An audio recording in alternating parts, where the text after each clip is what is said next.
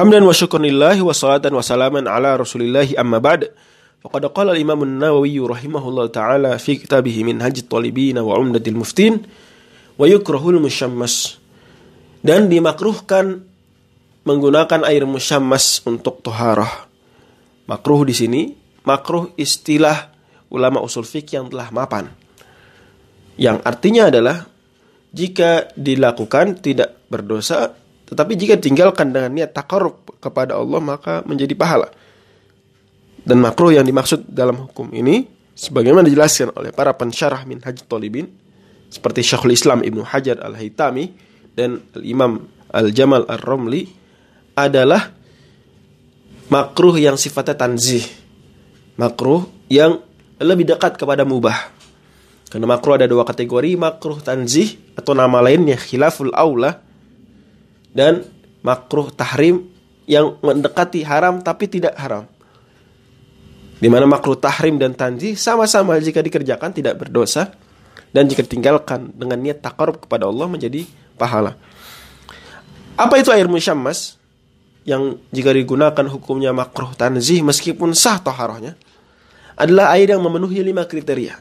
Satu, dia dipanaskan langsung terpapar dengan terik matahari. Dua, air tersebut diletakkan saat pemanasan di bejana logam. Tiga, pemanasan tersebut dilakukan di negeri-negeri yang terkenal panas seperti Hijaz, Jakarta, Surabaya.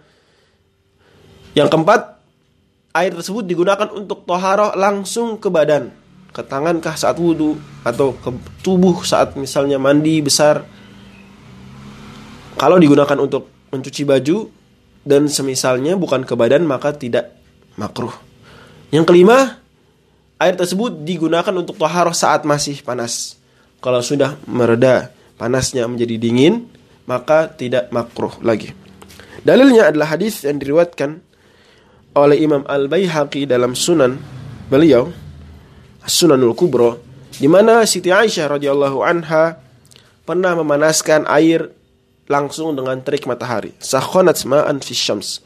Lin Nabi sallallahu alaihi wasallam yang dikasih untuk Nabi nanti menggunakannya. Maka Nabi sallallahu alaihi wasallam mengatakan la taf'ali ya Humaira fa innahu yurithul baros.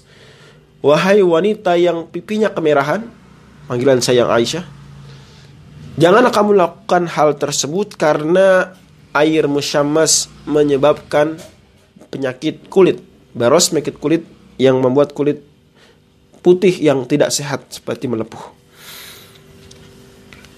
Para pensyarah Minhaj mengatakan seperti Al-Imam Jamal Ar-Romli, hadis ini meskipun diperbincangkan sanatnya, ada yang melemahkan, tetapi dia juga didukung oleh asar lain dari Amirul Mukminin Umar bin Khattab radhiyallahu anhu di mana Umar mengatakan annahu kana yakrahu lightisala bihi wa qala innahu yurithul baros. Amirul Minin Umar membenci, memakruhkan penggunaan air musyammas untuk mandi wajib dan beliau mengatakan sesungguhnya air musyammas menyebabkan penyakit kulit. Hadis ini atau asar ini diriwayatkan Imam Al-Baihaqi juga dan Imam Ad-Darqutni. Selanjutnya Imam An-Nawawi rahimahullah taala mengatakan wal musta'malu fi fard taharah qila wa nafliha ghairu tahurin fil jadid.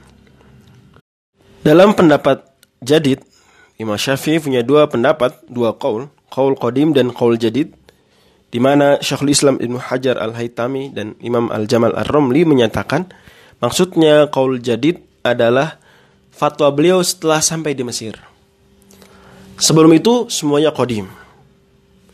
Dan kaidah umumnya adalah sebagaimana kata Imam Asy-Syafi'i la aj'alu fi hillin man rawahu anni. Aku tidak halalkan seorang pun meriwayatkan qaul qadim dariku. Artinya qaul jadid menasakh, menghapus, mengganti qaul qadim. Dalam qaul jadid Imam Asy-Syafi'i Beliau berpendapat bahwasanya air musta'mal, air musta'mal air yang sudah dipakai, air bekas, air second gitu. Dalam toharoh yang wajib, seperti mandi besar, seperti wudhu untuk sholat, ini sudah tidak mensucikan lagi. Ghairu tohur. Jadi kalau ada orang wudhu, kemudian air tadi ditampung di ember, maka air di ember ini ya kalau wudhunya sekali semuanya untuk anggota tubuh, maka itu air di ember karena bekas dipakai untuk toharoh yang wajib menjadi air mustakmal yang tidak lagi mensucikan. Qila wa nafliha ada pendapat ini qila kode dalam Minhajut Talibin yang artinya ini pendapat sebagian ulama Syafi'iyah. Bukan Imam Syafi'i, tapi ulama Syafi'iyah yang istilahnya adalah wajah. Qila berarti wajah.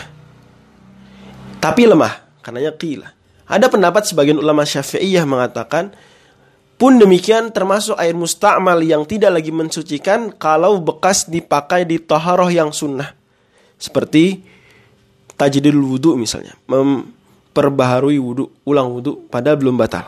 Ini sunnah. Tapi ini lemah. Artinya kalau ada orang wudhu kedua, belum batal wudhu pertamanya, kemudian ditampung air tadi di ember, maka air di ember ini masih tohur, suci mensucikan. Dalil bahwa air mustakmal tidak lagi tohur adalah Kata Imam An-Nawawi fakta bahwa para sahabat meskipun sulit air tidak pernah menampung air bekas wudhu dan mandi besar mereka untuk digunakan kali kedua. Yang itu berarti air tadi sudah mustamal tidak lagi tahur. Dalil lain kata Al-Hafidh Ibnu Hajar Al-Asqalani, hadis riwayat Muslim layak tasil ahadukum fil ma'id da'imir raqidi wa junub. Tidak boleh kata Nabi kalian mandi berendam di air yang tidak mengalir dalam kondisi junub. Kata Al-Hafidh, karena bisa menyebabkan air tadi jadi mustamal, tidak bisa digunakan orang setelahnya. Tabiin bertanya kepada Abu Hurairah, "Kaifa yaf'alu ya Abu Hurairah?" Kata beliau, "Ya tanawaluhu tanawulan." Dia ciduk saja.